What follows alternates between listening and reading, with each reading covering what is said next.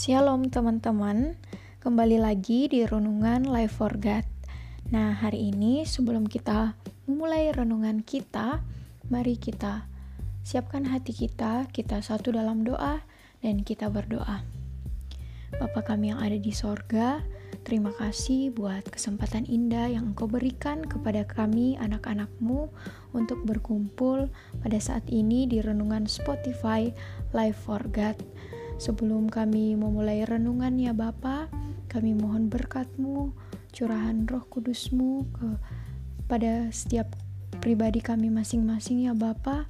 Tuntun sertai kami, biarlah firmanmu yang kami baca dan kami renungkan hari ini menjadi rema dalam kehidupan kami.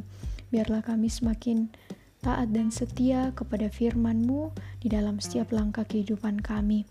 Ampuni segala dosa dan kelemahan kami. Kami bersyukur selalu karena tuntunan penyertaan Tuhan dalam setiap kehidupan kami. Ini doa kami ya Bapa di dalam nama Tuhan Yesus. Kami mengucap syukur, kami berdoa. Haleluya. Amin. Baik, teman-teman. Renungan kita hari ini bertemakan Allah memahami dan mendengarkan doa kita. Kita buka bacaan dari Roma pasal yang ke-8 ayat yang ke-26 sampai ayatnya yang ke-28. Roma pasal 8 ayat ke-26 sampai ayatnya yang ke-28. Mari kita baca bersama-sama.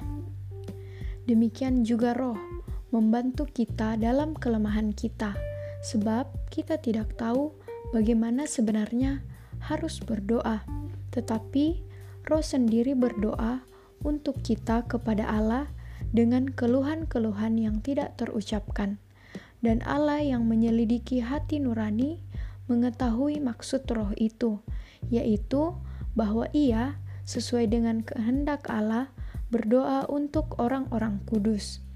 Kita tahu sekarang bahwa Allah turut bekerja dalam segala sesuatu untuk mendatangkan kebaikan bagi mereka yang mengasihi Dia, yaitu bagi mereka yang terpanggil sesuai dengan rencana Allah.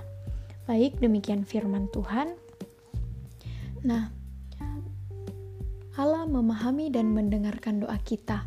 Teman-teman, dalam kehidupan kerohanian kita sebagai orang-orang percaya, mungkin kita pernah mengalami beberapa problema atau permasalahan ketika kita berdoa kepada Tuhan.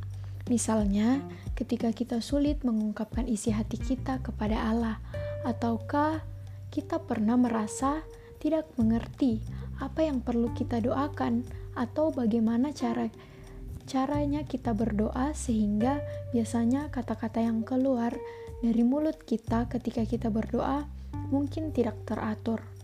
Apalagi ketika kita berdoa dalam keadaan yang hancur hati atau merasa sedih. Biasanya kata-kata yang keluar dari mulut kita sudah tidak jelas karena kesedihan dan curahan hati kita kepada Allah. Nah, melalui pembacaan firman Tuhan yang telah kita baca bersama-sama tadi, mengingatkan kita bahwa Allah kita tidak akan pernah salah paham dengan ucapan kita kepadanya ketika kita berdoa. Allah tidak pernah bingung karena Dia mengenal has mengenal isi hati kita lebih daripada kita sendiri.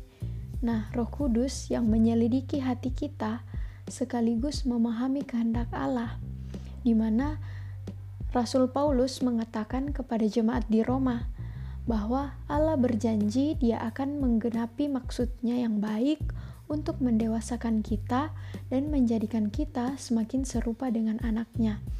Seperti yang kita baca dalam ayat yang ke-28 tadi, kita tahu sekarang bahwa Allah turut bekerja dalam segala sesuatu untuk mendatangkan kebaikan bagi mereka yang mengasihi Dia, yaitu bagi mereka yang terpanggil sesuai dengan rencana Allah. Nah, sekalipun dalam karena kelemahan kita, kita tidak tahu apa yang kita butuhkan untuk bertumbuh, Roh Kudus yang berdoa untuk kita sesuai dengan kehendak Allah. Jadi, teman-teman, ketika kita berdoa, yang terpenting adalah sampaikanlah semampu kita dari lubuk hati kita yang terdalam. Itu hal yang paling utama. Jadi, hati kita yang menjadi pokok utama ketika kita berdoa. Nah, Roh Kudus akan memahaminya dan akan menggenapi maksud yang dikehendaki Allah. Kemudian, melalui renungan ini, semoga kita dapat merasa dikuatkan oleh kebenaran bahwa Allah tahu dan mengerti apa yang sedang kita hadapi. So, teman-teman, jangan pernah merasa putus asa dalam berdoa, sekalipun kata-kata yang keluar dari mulut kita itu tidak jelas. Tetapi ketika hati kita berdoa dengan hati yang tulus serta motivasi yang benar, Tuhan akan mengerti, mendengarkan, dan memahami maksud kita. Jadi, semoga renungan ini dapat memberkati kita semua. Mari kita satu dalam doa, kita tutup renungan hari ini. Kita berdoa. Bapa kami yang ada di sorga, kami berterima kasih kepadamu ya Allah, karena Engkau mengenal setiap hati kami. Karena itulah kami semakin mengasihi Engkau. Tolonglah kami agar dapat mengungkapkan isi hati kami kepadamu dan percaya bahwa Engkau selalu memahami kami sepenuhnya.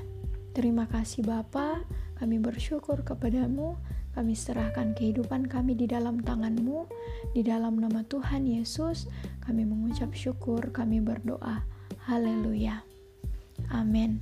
Baik, teman-teman, sekian renungan hari ini. Sampai jumpa di renungan berikutnya. Happy Sunday, Tuhan Yesus memberkati.